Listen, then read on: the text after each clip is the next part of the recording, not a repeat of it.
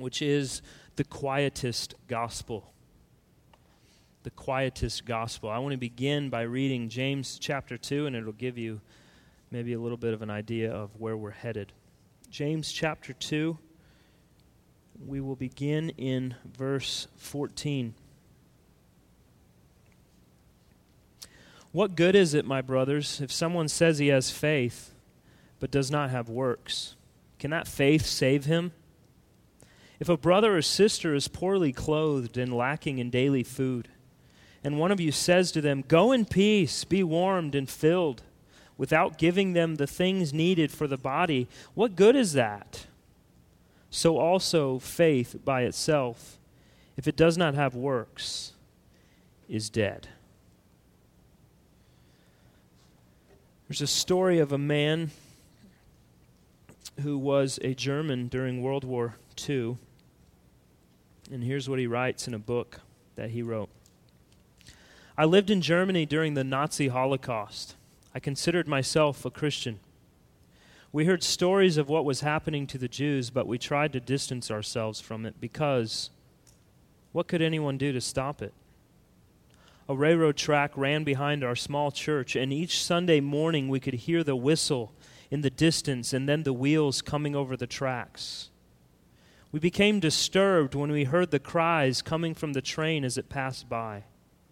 We realized that it was carrying Jews like cattle in the cars. Week after week, the whistle would blow. We dreaded to hear the sound of those wheels because we knew that we would hear the cries of the Jews en route to a death camp. Their screams tormented us. We knew the time the train was coming, and when we heard the whistle blow, we began singing hymns. And by the time the train came past our church, we were singing at the top of our voices. If we heard the screams, we sang more loudly, and soon we heard them no more. Years have passed, and no one talks about it anymore, but I still hear that train whistle in my sleep. God, forgive me. Forgive all of us who called ourselves Christians, yet did nothing to intervene. It's quite a story. And as we hear that, we think what a tragedy it was. We consider um, what went on during the Holocaust and the Christians who, uh, many of them simply either justified or ignored what was going on in their midst. and we consider that uh, it couldn't possibly be that we would, uh, we would ever take part in something of that nature. Um, but I want to take a moment before we really dig into what this is and consider what are some of the things, perhaps, in our culture uh, or in our, uh, our nation's past or even currently that we can look at and say, um, that while the church has a great responsibility to address that we've either been silent or very quiet, at least in, or um, we have given the responsibility over to politics and government. What are some of those things, perhaps? Abortion, absolutely, the big one, right? So, by and large, the church as a whole uh, has uh, has done less and less to address the great atrocity of abortion. And, um, and more and more has handed it over to the legal system in an attempt to uh, do something politically about it, which is not wrong, of course, but um, what is the church's responsibility? What else?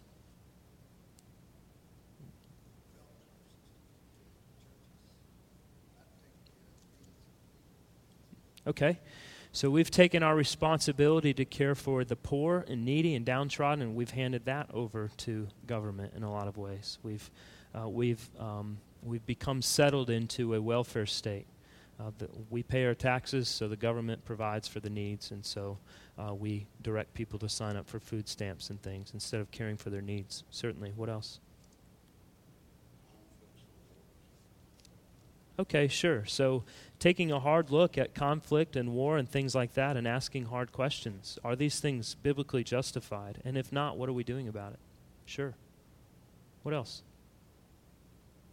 What about historically? Slavery. It was justified by many Christians, right? the enslavement of other human beings for their profitable ends. You read a lot of very great um, Christians, um, and, uh, and they have justifications for slavery because of their cultural time and what they were in and their, uh, their seeming ability to try and justify it. So these are only a few examples um, in history of what we see of what we call the quietist gospel. Um, so let's let's think about um, the uh, the implications of this. The evangelical versions of the quietist gospel. We'll begin with the idea that the gospel is only about individual salvation. The gospel is only about individual salvation.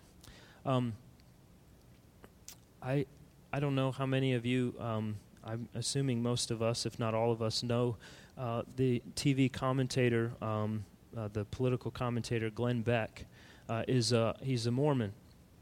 Um, uh, very recently, he was being challenged, uh, he was addressing the challenges of evangelicals and things like that, um, speaking, um, speaking as though he was a Christian.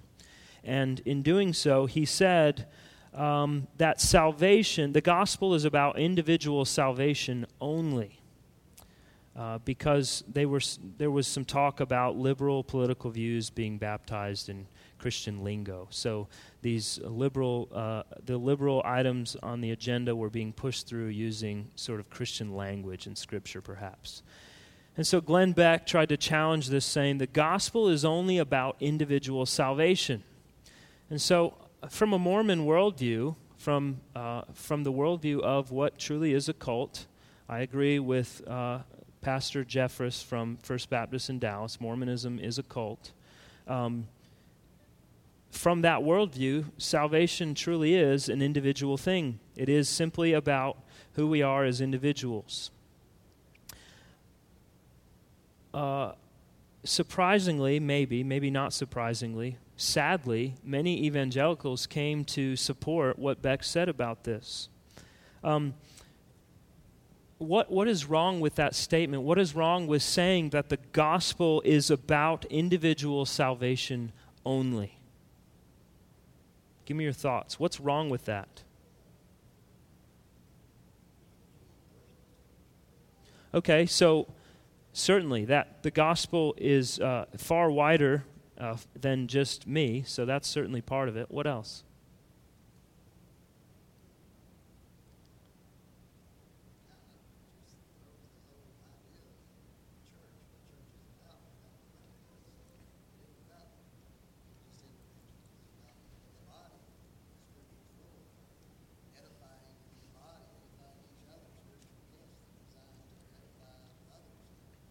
Excellent. Sure.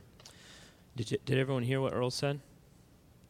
It takes the idea of the church, it takes the church, and sort of throws that out the window. Now it's just me and Jesus, uh, but the idea of me being as a part of a community, uh, edifying other believers, building them up, building community, um, holding one another accountable, studying the Word together, worshiping together, all these things are sort of, uh, they are sidelined because what's most important is me and Jesus. Um, so it takes the whole concept of the biblical understanding of the church and makes it about me and not about us collectively. What else?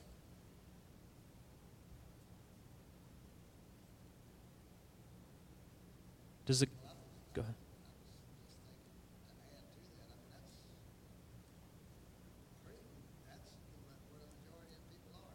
Sure. Sure.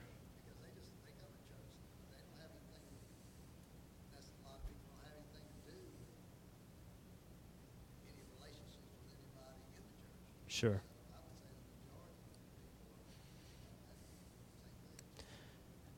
Absolutely. It's a it's a it's a trend and a growing trend in American evangelicalism, the individuality of each person, and uh, so maybe they come to church, maybe they're a part of a church, but uh, really it doesn't go much beyond they attend worship on Sunday morning.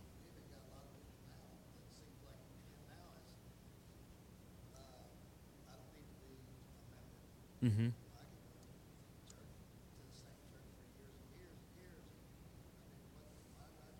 Sure. Sure. Yeah, never, never seeking the, uh, never putting oneself under the authority of the local church and everything that is tied to membership as well. Absolutely. What else? Does the gospel motivate anything within us? Does it motivate us to do anything? Okay, evangelism, absolutely. That we would bring the gospel to others. What else? What did you say, Wendy? Same, okay. What else? Okay, to relieve suffering, to address the issues of poverty and suffering, as we just read in James chapter 2. What good is it if someone says, I'm hungry, and we say, Well, I will pray that the Lord provides you with some food? Great. Thank you. the Bible is constantly, if you, if you read through the Bible with this single thought in mind, how many times does the Bible address the issue of um, caring for the poor and the downtrodden, and to relieve suffering, and to care for orphans and widows. If you have, if you read through the Bible with just that one thing you wanted to find, um, the last time uh, I, I think I had looked at that, there are nearly 5,000 commands in the Bible that related directly to caring for the poor, orphans, widows, downtrodden. That's, uh, that's pretty significant. I think we should probably pay attention to that. The gospel motivates that in us, that we would work out that implication. Good. There's, we could go on all night about what the gospel motivates in us. Now, it is important to recognize that the gospel is certainly about individual salvation. We don't deny that, but it's not only about individual salvation. Um, but and to neglect a message of the forgiveness of sins and neglect the part about individual salvation is to take out the heart of the gospel we certainly don't want to do that. But to say that the gospel announcement is only about individual salvation leads us to denial of the ramifications of what the gospel does in and through us what it transforms us to do and be a part of. Um, does anyone know the old um, it's a hymn and it's called he lives. He walks with me, He talks with me, that one. Um, I think there's a tendency in that song toward what we're talking about tonight the quietist gospel. Here's what the chorus says Christ Jesus lives today, but then it adds this He walks with me and He talks with me along life's narrow way. And the reason you and I can know He lives is because He lives within my heart. Okay, so now, so you don't think wrong. I'm, I'm not assuming the motives of the one who wrote it or those who sing it. Um, there, is, uh, there is an affirmation of the resurrection of Christ and the fact that Christ lives and reigns and rules today. Uh, but the chorus makes it seem like Christ's resurrection took place so that Jesus would keep us company or that we would keep him company. Perhaps you've heard it said before that God created human beings so that he would have, uh, he would have fellowship, as though God was lonely before he created man. Um, and this tends toward that. The proof of the resurrection lies not in an empty tomb, but within our happy hearts. And notice how the claim that Jesus' heart began beating again on the third day after the crucifixion is spiritualized, it's personalized, it's privatized. It's made to be about me and Jesus. He walks with me, He talks with me, He lives in my heart along life's narrow way. So, again, I'm not I'm just pointing out the reality here of what that sort of thinking points to is the fact that we have a tendency toward this.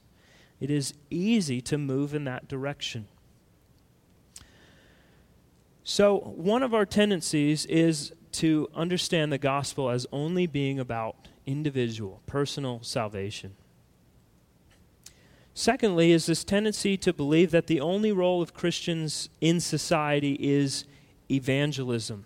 What is wrong with the statement to say that the Christian's only role in society, in the culture at large, is evangelism. What's wrong with that?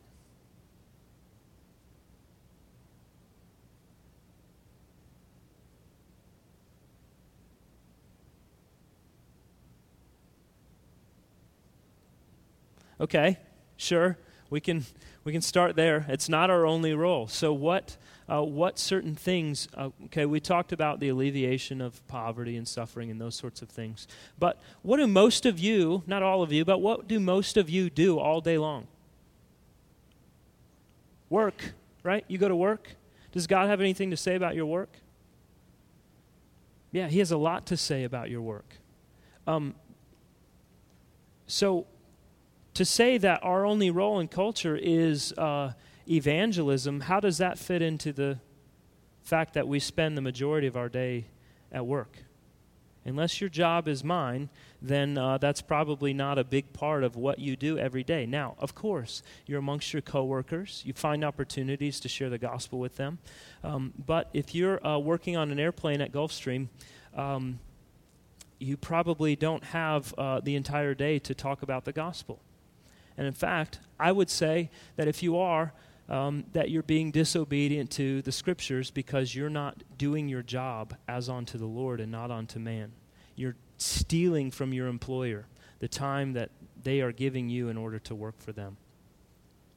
Um, now, again, opportunities arise. We build relationships with our coworkers, and all of that is built into what we do and who we are as uh, workers and what God has commanded us to be and do in the workforce. But evangelism is not our only role in society. What other things can we do as members of a culture in order to bring gospel redemption, to do things in accordance with the scriptures uh, that would bring about uh, gospel transformation?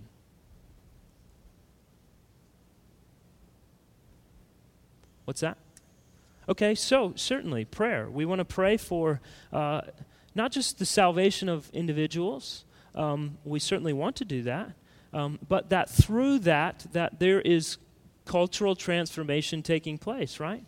That institutions in our society are being transformed because the hearts of those who uh, serve and lead within them are being transformed. Certainly. What else? What's that? Okay, sure.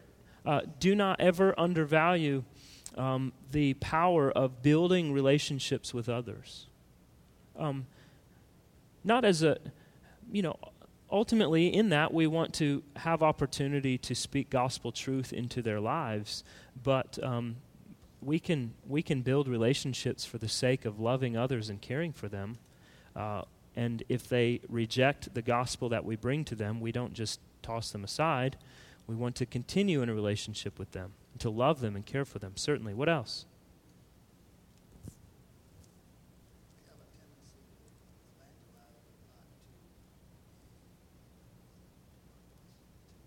Disciple, sure.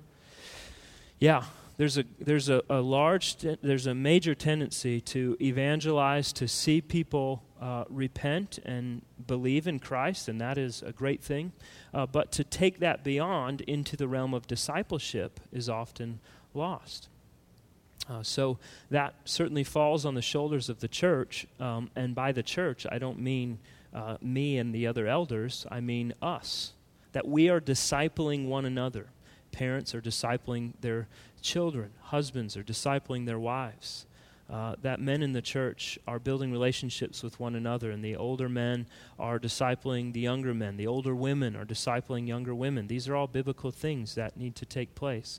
And this has an influence in the culture around us. Um, so, evangelism certainly is a Christian's responsibility, but it isn't right to take that a step further and say that the only role we have in society is evangelism. Um, now, to neglect evangelism is to deny and to not adhere to or be in obedience to uh, the Great Commission, the call to make disciples.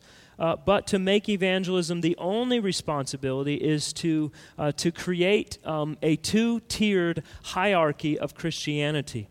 Here's what I mean by that Um, throughout church history, there has been um, a uh, an well, during the, during the Reformation, the idea of uh, the priesthood of the believer was recovered. It's recovered by the reformers. And that is this that there wasn't two classes of people. One class who was um, the, uh, the super Christians, the clergy, those who were uh, those who were super spiritual, and then everyone else, the laity, those who um, they had just regular run of the mill jobs and they lived normal lives. Uh, so, what that tended to do was to put those who were in spiritual roles as priests or monks or bishops or whatever um, uh, up on a pedestal, and everyone else was uh, just kind of there to, uh, to follow along what they said. Uh, this isn't biblical. Um, at, the, at the death and resurrection of Christ, uh, we see the institution of the priesthood of all believers that as Christians, we share the same Christian responsibilities. Now, certain people are gifted in certain ways. Um, some of you, it terrifies you to think about maybe standing here right now and doing this. Uh, but uh, some of you, in doing what you do from day to day, I'm, is completely lost on me. I don't know how some of you do your work. It's completely out of my realm. Um, so, uh, those who work in the church and do ministry um, are at no different level in terms of um, uh, spirituality than those who do not. And in fact, I would make the argument uh, that um, in, in all churches you will find saints sitting in the pews who have uh, far more sanctified lives and spiritual hearts than those who stand in the pulpits. And I don't deny that one bit. Russ?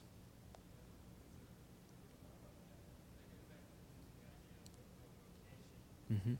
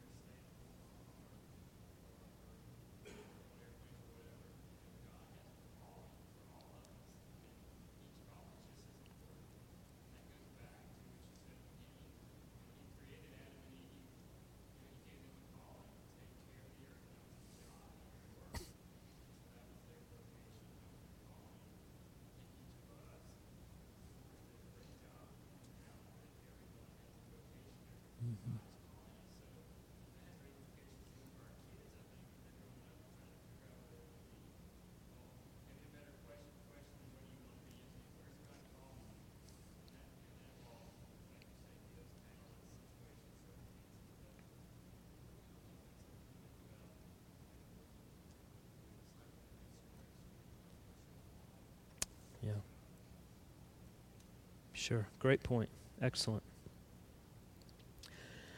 So, if we elevate evangelism to the point that everything else we do is considered less important, um, or just we look at it in a temporal sense, uh, then we, uh, we weigh down other Christians uh, with guilt that they shouldn't have to carry. Um, we lift up uh, what we consider uh, if we're in this mindset to be super Christians and everyone else just isn't faithful enough. They just don't trust the Lord enough. Um, but you know what? There are some saints who are absolutely crippled and terrified about the idea of striking up a conversation with someone in order to make a beeline to the cross. Some people, they just freeze and they lose every thought of what they could possibly say to a person to bring them to the gospel. So maybe their calling in that realm is not that they're uh, they're the the one who's uh, planting those initial gospel seeds in someone's life. Do they have a role in that in some way? Yeah, certainly. They're actively living out the implications of the gospel. They are being hospitable. They're working hard in their vocation. They're honoring the Lord in what they're doing um, all of these sorts of things. And that leads to what Peter talks that we are prepared to give an answer when someone asks us about the hope that is within us. Um, but while some of us may be able to uh, strike up specific conversations to go directly to the gospel uh, for that purpose in evangelism, uh, some of us may not be so gifted in that. Uh, the Lord gives the gift of evangelism to certain peoples. Um, and so when we say that that is that's that's most important in everything that we do, um, well, the, the Lord places equal importance on various things. Whether you eat or drink or whatever you do, do it all to the glory of God. That's 1 Corinthians 10:31. So, if you're evangelizing, do it to the glory of God. If you're changing your kid's diaper, do it to the glory of God. Whatever it is you do, do to the glory of God. And that pretty much brings everything that we do on the same plane. Uh, that one is not more uh, spiritual or more important uh, on that in that realm than the other. Um, so I, I want to encourage you in that that you not think of yourselves as just uh, ordinary citizens fulfilling something uh, because God's called you to be uh, to be a pinky toe instead of the heart that drives the body. Um, pinky toes are important um, if that's where you think you are. Um, but the whole body is important and it all functions together. And without the various parts, the whole thing falls apart. Yeah.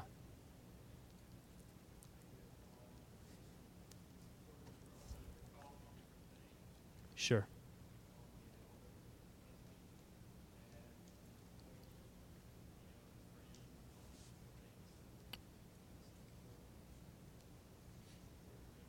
Sure.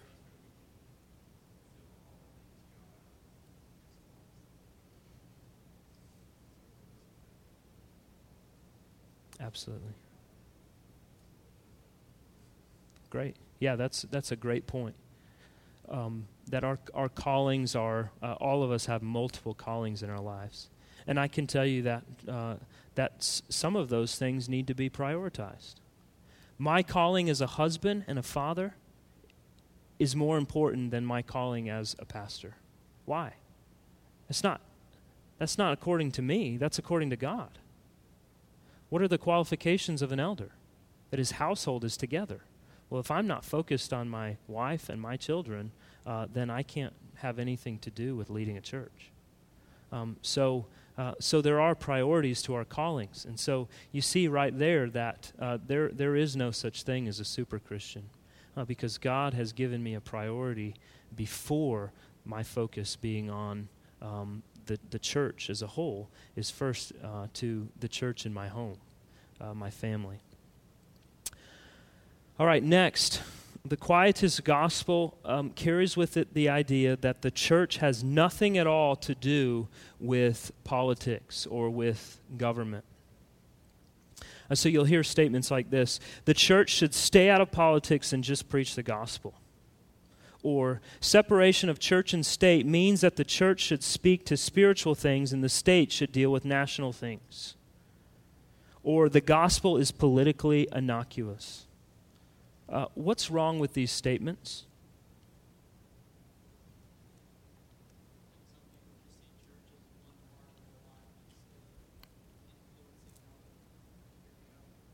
Sure, absolutely. We have, um, uh, in many ways, uh, we, we live our lives, if you kind of think of your life as an ice tray. Uh, everything has its little spot, but um, my, my church life is in this little cube tray. Uh, but uh, what I think about uh, and how I work through my ideas about governance and all that sort of thing, that's a whole different trait That they don't go together. So our understanding of the gospel is uh, isolated to Sunday morning and maybe when I read my Bible. Sure. What else? What do you, what do you hear in those statements that seems, uh, seems wrong according to the scriptures? The church has nothing to do with politics. Okay, sure. So we should want to see uh, the Lord reigning and ruling over all things, and He certainly does, but we want to see on some level what God wants, we should want. God wants holiness and purity and righteousness. Uh, we should have a desire to see those things worked out if we have some ability to influence, right? we should want to see biblical principles played out and worked out in the culture around us. So uh, that kind of um, has a big role to do with how we're governed, certainly. Scott?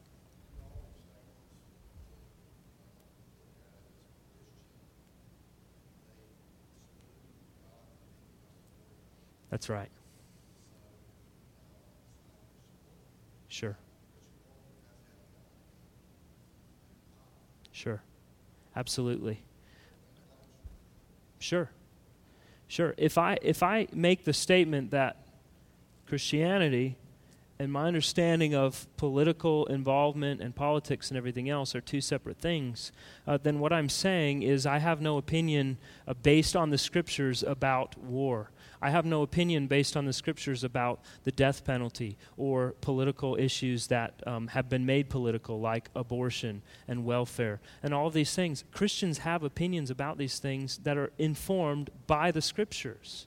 And so to say they can't, they're not uh, to be together is, um, is really isolating to the point of saying that uh, God is over the realm of spirituality and church and and all of these things. But when it comes to the government and politics, that's a whole separate issue, and we need not look to the scriptures to give us direction there.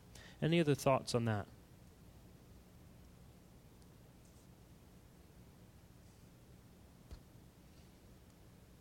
Okay. So here's the story of the Quietist gospel. The grand narrative of Scripture, the, the overall overarching story of Scripture is personal and applicable primarily to those areas of life that we define as spiritual. So, my individual walk with God, my uh, involvement in the church. So, it's all based upon or it's focused on uh, what I would consider the spiritual realm of life the announcement of the Quietist gospel is Christ's death and resurrection is a private and personal message that changes individual hearts. It is not concerned with society and government. And the community of the Quietist gospel, the church focuses on self preservation, maintaining its distinctives by resisting the urge to engage prophetically with the culture. So, those who have the quietist mentality, they take, uh, they take the command of Jesus that we would be, not be of the world, and they forget the other part of it the fact that we have to live life in the world. That means that we're doing something out there. uh, and so, uh, communities uh, of faith, churches that take this understanding of the gospel, become very isolated very secluded. And, and some of them turn into cults. Uh, because they are so distinct and separated from the rest of the world um, that they begin to um, self interpret what the scriptures say. And that ends up being the ideas of one person that they, that they begin to follow. Um, so here, here's why this counterfeit gospel is uh, attractive to some. One is that it recognizes the danger of the gospel being equated with a political position. I think that the, the fear of some evangelicals to, um, to bring Christianity and our understanding of the gospel uh, into the realm of government and politics is that um, we fear that we swing the pendulum to a place where um, you would hear me standing from the pulpit and talking about telling you who to vote for or how to think on certain political issues. Um, and so uh, the danger is a constant threat, but the answer to that is not um, to simply deny it altogether. This is one of those areas that is not black or white, there's a lot of gray. The Bible calls Christians to walk in a lot more gray areas than it does walking in black or white areas. We need to apply biblical wisdom and discernment to figure those things out and to, um, to be able to use Christian liberty uh, appropriately and wisely as we walk to make decisions and, um, and to, to vote and be uh, involved in the political process. Our confession of faith has an entire section that gives instruction to uh, those Christians who would find themselves in a civil office. Those who would find themselves is, as a uh, mayor or a governor or a, a city council member. So, our confession of faith itself recognizes the fact that there will be Christians, and we should want Christians in those positions. We should desire that. Does it mean they have to be? No. But we should desire that. We should want that. Sure, absolutely. It doesn't, because you're a Christian, doesn't mean you're the best candidate. Certainly. But we should, we should want that. We should at least pray for that, right? Okay, so the the attractiveness to it is uh, because of uh, is based on a fear, a fear that we swing too far in one direction. We certainly want to be careful there. Um, the Quietist gospel rightly prioritizes personal evangelism as a duty of the church. It certainly is a duty that we have, but it is not primary. Uh, excuse me, it's not. Um, it's not the only thing that we are supposed to do. There are many other things that the gospel calls us to. The other part of the attractiveness of this counterfeit gospel is that it doesn't it, it, it, it keeps us from actually having to do something about things that matter and things that might bring a little discomfort and suffering and persecution. So, for example, the story I read at the beginning about the Christians hearing the train full of Jews. Um, the quietist gospel keeps us from actually having to do something about that. Uh, the quietist gospel keeps us from actually having to address the issue of abortion. We can be quiet about it because the politicians and the, the uh, court system are handling that. And so it's attractive to our flesh because we don't want to enter into the realm of having to actually deal with those difficult, sticky issues. Which is interesting because we find the most discomfort walking in the gray areas of the scripture, but usually those things we're quiet about are things that are black and white. the Gospels, uh, the implications of the gospel in the, uh, in the area of abortion is, uh, is a pretty black and white issue. There's no gray area there and yet we uh, deal with it as though it's a gray area. Uh, but when it comes to um, specific candidates that we vote for, uh, we deal with it like a black and white issue uh, when really there's a lot of gray there. Um, so we sort of have flip flopped because it's a lot easier to not deal with the hard issues and to be quiet about them. So, how do we counter this? Well, one, of course, um, as Steve mentioned earlier, that we demonstrate uh, the implications of the gospel and our active concern for the poor and needy. As I said, there are over 5,000 commands in the scripture addressing this specifically. Uh, that means we should probably be concerned about doing something about that. Um, it's uh, several people a month come by here, by this church, asking for help with uh, power bills, water bills, light bills. Uh, they want food, they need clothes, whatever it is. Um, now, I'll be the first to tell you that the chances of us being um, taken advantage of are greater than us helping someone who actually needs help or isn't uh, on the take. Um, but what, is the, what does the gospel motivate us to do? To do our best to discern what a person's real needs are and to meet those needs. Jesus said, Give to those who ask. What did he say after that? It's a trick question. Nothing. he said, Give to those who ask. Um, so, does that mean uh, that we just, every time someone asks us for something, we just, we, there's, there's some wisdom to be applied there. But we need to err, uh, to err on the side of actually helping people and not seeking to find reasons to always turn them away.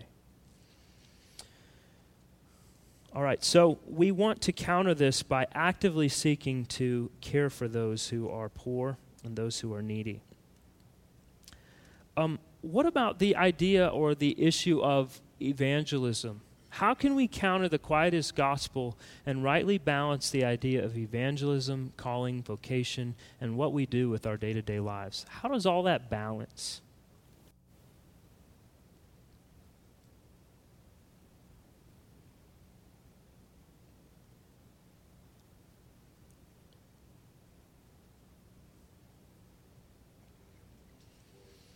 Okay, sure. So obviously, uh, we want to Um, we want to live out all that we do, uh, whether we're working, whether we're spending time with our family, whether we're going out to eat with some friends, whatever it is that we're doing, we want to do to the glory of God, certainly.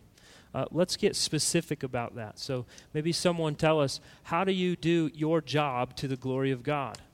And laced into that is the commands of God that pertain to things like evangelism, hospitality, these sorts of things. How does all that work together? Or does it?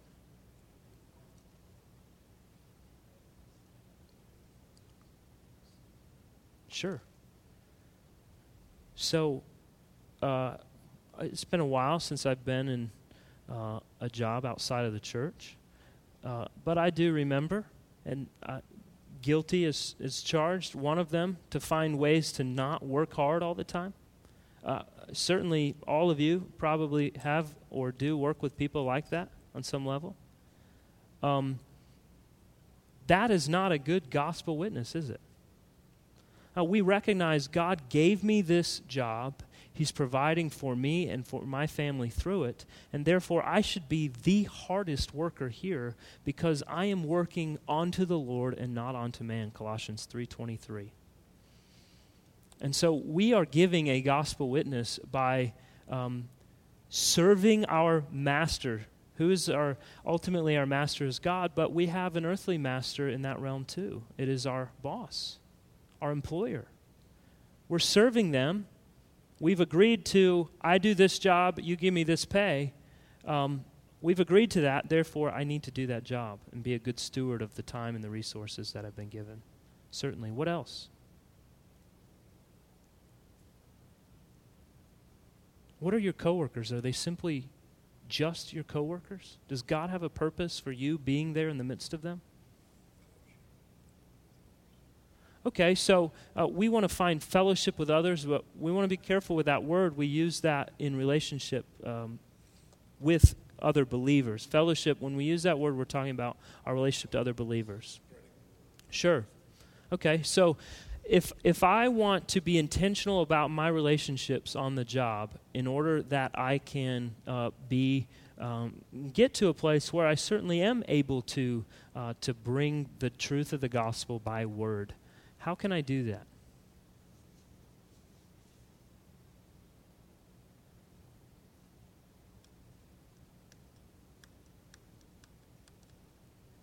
Okay, sure. So I'm going to be um, intentional, I hope, about learning about my coworkers, right? When I have opportunity, eat lunch with them, talk to them while we're working on our widgets or whatever we do. Uh, that we're talking about life, about family, about things that matter, getting to know them, understanding who they are. Good. What else? We clock out and we see them tomorrow. Do we ever have anything else to do with them? We should. We should.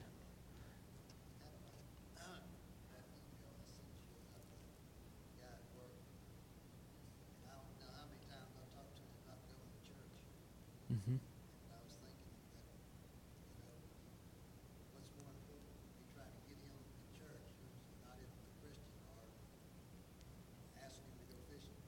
Yeah. Earl, oh, you, since you brought it up, I'll share it. Earl, what's that? Earl sent me uh, very encouraging to me an email. Uh, and he said in there, there's a man that he worked with that he has invited to church many times, and the guy won't have anything to do with him. But Earl realized in the midst of that, um, you know, I invite him to come to church. He's not even a Christian, so he has no motivation to go to church. But I've never asked him to go fishing with me or to just hang out. Maybe I should do that instead. That was encouraging to me because um, that, is, that is the reality. It's easy for us to invite people, hey, come to church sometime. Well, we know probably they're not coming. But it's a lot harder to step out and to say, hey, let's hang out. let's go to dinner, or your family come over to my house and we'll spend some time together uh, let's go sit out on a boat in the, wi- in the quiet waters for a while uh, and we can talk. That's difficult. Puts us in some uncomfortable situations, maybe, maybe not for you. but it's a lot different than just saying, come to church. I'm actually taking an active interest in you, and I want to build a relationship with you and get to know you. That leads to a lot more gospel interaction than me trying to rush through that at the job uh, when I should be working instead. So I hope this is stirring some ideas or some thought. Whatever your vocation, whatever your calling in life that you're thinking through, how is it that I have the opportunity to be a um, to to be working out the implications of the gospel to where I'm not silent about it. I'm not silent about it indeed, as we read in James, but I'm also not silent about it in word. Jesus came proclaiming the gospel in word and in deed. What is implied in the fact that the gospel is proclaimed in word? That okay, that we're speaking the truth, therefore that we know the truth, and in the end that we are actually saying something. Uh, relational evangelism works to a point, but it gets us to that point where we have to say something. The gospel is a proclamation, it is good news. Well, how do we find out the news? It's reported. We have to report the good news. We can't just do that by deed, we need to do it in word as well. So it's very, very important that we think through the implications of the gospel in our day to day lives. Um, And then, in the, the wider realm of uh, our social responsibility as Christians, I want to read this to you as um, some, uh, some things to kind of uh, think about. The saints who went before us were courageous enough to denounce uh, infanticide in ancient Rome and rescue abandoned babies from trash heaps. In England, men like William Wilberforce and John Wesley exposed the horrors of the slave trade and organized Christians into groups that would fight for the rights of people considered to be inferior.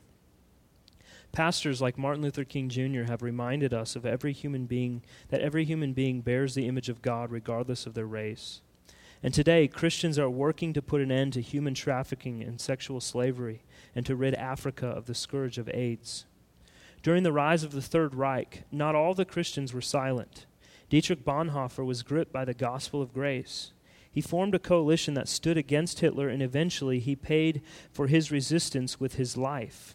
If you don't know the story of Bonhoeffer, he organized a group of Christians who were going to assassinate uh, Adolf Hitler. Now, uh, we could talk some other time about whether or not that was a biblical uh, approach, but they thought, in being faithful to the gospel, that it was a greater good to assassinate him um, as vigilantes. In 1933, he preached a powerful message in which he pleaded with his countrymen to recognize how the true gospel announcement was being overshadowed by nationalism Bonhoeffer saw that the gospel announcement was being lost, and with it, the powerful witness of the gospel community. He urged the churches to return to a strong confession, confession of the Lordship of Christ. This is a quote from his sermon. Come you, come you who have been left alone, you who have lost the church, let us return to Holy Writ. Let us go forth and seek the church together. For the times, which are times of collapse to the human understanding, may well be for her a great time of building. Church, remain a church. Confess, confess, confess. Confessing the lordship of Christ is what he's talking about. That that is to be a part of who we are as a gospel-centered people. That we are in all realms of life cons- concerned with and confessing the lordship of Christ. That Christ is Lord over the issue of abortion we need to turn to the scriptures and see what he says about it, and then actually put feet to it. Do something about it, and not simply sit back and wait for the court system to handle it. Um, any other thoughts? I have a lot more I could share, but we're out of time. Any other thoughts uh, or uh, comments before we close?